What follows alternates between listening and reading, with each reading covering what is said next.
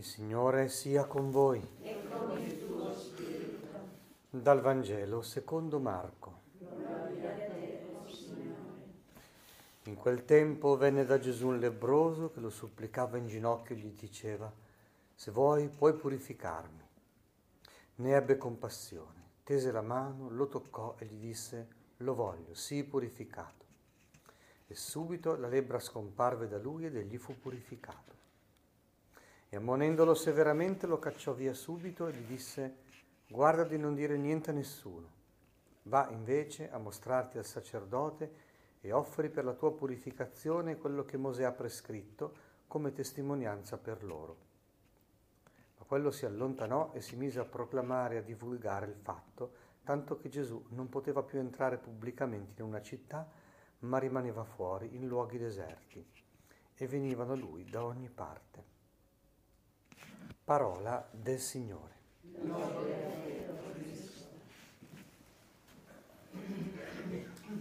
Vedete che in questi primi giorni del tempo ordinario l'invito pressante è proprio quello alla conversione, al cambiamento di mentalità e di condotta.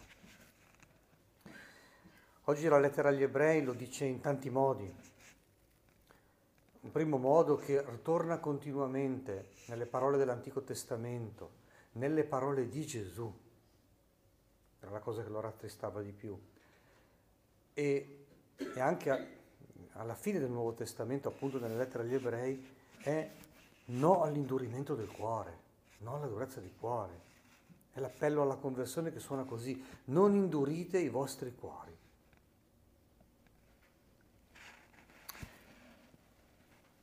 Un altro verbo, badate, ecco, badate, state attenti. Non si, non si trovi nessuno di voi con un cuore perverso e senza fede, che si allontani dal Dio vivente, cioè c'è proprio la possibilità di indurire il cuore. Non batte più, diventa insensibile. C'è la possibilità di scadere, di rimanere schiavi in cattive abitudini. Si può diventare ostinati nell'errore, nel male si può anche non accorgersi perché è un lento declino. E allora ecco perché questa esortazione.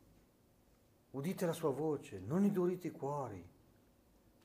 Secondo la potenza dello Spirito Santo, la, questa pagina degli ebrei inizia proprio così. Fratelli, come dice lo Spirito Santo, cioè ci sono i gemiti interiori, cioè Dio ci avverte, ce lo fa sentire a un certo punto. Perché ti stai sclerotizzando, ti stai abituando al male ha preso familiarità col male.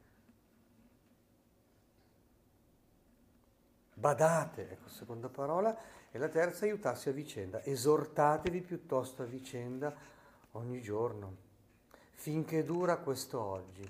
Una santa fretta di dire attenzione che il tempo opportuno è oggi. Oggi è la parola dei santi. Solo per oggi la parola di Giovanni XXIII, bellissima la sua preghiera perché ho, la giornata è la misura della vita, è il carico giusto, si può vivere, è fattibile. Non lasciarti dire dal demonio che non puoi, non ce la farai, è più forte di te, è più grande di te, sei inadeguato. Fa... Queste parole vengono tutte dal demonio. Il Signore apre possibilità, apre la vita, non la rinchiude. Ecco, sono potenti queste esortazioni.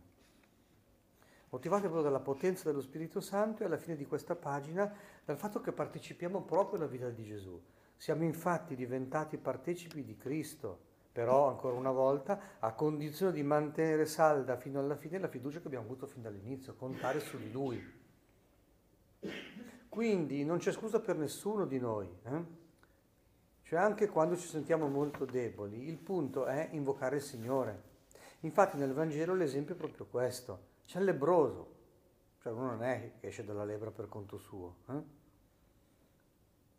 ma supplica Gesù in ginocchio e gli dice se vuoi puoi purificarmi. Infatti Gesù prontamente lo voglio, sii purificato. E vedi che questa vita riparte, vedi che subito la lebbra scompare, uno guarisce, eh? viene purificato e in più diventa un testimone, un annunciatore, un evangelizzatore. Gesù dice di tacere, lui non riesce a tacere e di fatto la folla che cerca Gesù si moltiplica, i cercatori di Gesù aumentano. Grazie a quest'uomo che ha chiesto salvezza nella sua impotenza, nella sua derelizione, nella sua infermità, proprio invocato il nome di Gesù.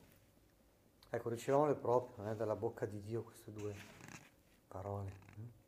Non indurire il cuore, non rimandare il tempo della nostra conversione, schiodarsi da una cattiva abitudine, metterci tutta la nostra buona volontà, ma, ecco l'altro messaggio, anche quando la volontà è debole, anche quando la piaga è molto grande così, rivolgersi a Gesù, mettersi in ginocchio davanti a Lui e invocare il suo nome, perché il suo nome vuol dire proprio che Dio salva.